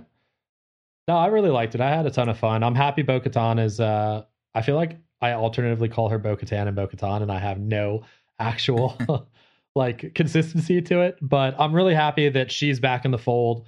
I'm happy that Din Djarin has been, you know, reintroduced. There's a there's a whole thing that like I don't I don't love like inter ally conflict a ton. I don't generally think it's an interesting dynamic, especially when it gets dragged out. So I'm like happy to see him working with the Mandalorians again. Um, there are certain shows that like, and again, I almost guarantee this is because I'm like I'm a TNG, like that's what I grew up on is Star Trek: The Next Generation. There was very little inter ally conflict on the Next Generation. The crew itself was always very tight knit. They always worked together. Yeah. And it's been said by writers on TNG that it was one of the hardest shows to write for because so much of television relies on like disagreements between friends to build drama and stuff like that. Personally, I think that's lazy and I don't really like it a ton. And so I love TNG because it was always conflict. The the core group always worked together unless something weird was going on, like one of them was being mind controlled or something. Right. So I like that. TV shows like The Flash, the whole thing was like them bickering with each other became a bigger story point than like the actual villains. I don't like that. I think that's like the worst example of it. Right. So it makes me happy when like the gang gets back together and they focus their efforts on an external threat instead of like bickering with each other. You know? Yeah, you know, it, that's one of those things where I think it can work in small doses and it can work well when the characters' motivations and reasons are clearly and previously established and this conflict is something that feels natural. Um, a lot of times it feels contrived. You could have explained it, but you chose not to, and now I'm angry at you. Yeah. Right? Like that is my least favorite of all the conflicts, right? You're correct when it feels natural. My my least favorite is when someone is clearly right and someone else disagrees with them and gets mad at them anyways. Mm-hmm. And it just is like you've like the the show has gone out of its way to make it clear that the, who that this whoever's in trouble clearly did the right thing and the only thing that they could have done. They didn't they clearly had no choice. And someone else is super mad at them even though they they even though they have full information. Mm-hmm. And it's just you know, it's all about how it's portrayed. anyways, that's neither here nor there. That doesn't happen here. It does feel good. I enjoy the the friendly rivalry, but I like that it's not a full blown conflict. Um, I'm excited to see what effect having Bo Katan as part of the covert has. There, there's so much from this episode where I'm just like, I can't wait to see where this goes. Yep. That's when that's when I know that a show has done a good job. When I'm excited for the next week because I want to continue learning about what's going on. Shit, even Bad Batch has done it to me at this point in time, which is something I, I did not think that I would say. So like I'm, you know, I've gone from being like, oh man, Andor was freaking awesome to now being like super excited for Wednesdays or for Thursdays. I actually technically watch them on Thursday night because that's when we have dinner with my buddy and him and his wife and myself and my wife. We all watch, you know, the new Mandalorian episode. To be I'm honest, like super I watch it Saturdays most of the time. So. How do you avoid spoilers for that long? That's incredible. It's real hard. Uh, yeah, it's it's real hard. I have to be real careful about Twitter notifications. All right. Well, man, we have made this an hour and 45 minute episode. That is truly impressive. I have got to run. My wife yeah. is probably about to stab me. Uh, so with right. the dark saber, she's gonna she's gonna bo on me. So uh, thank you guys for tuning in, and uh, we'll see you next week. All right. Until then, may the force be with you, and also with you.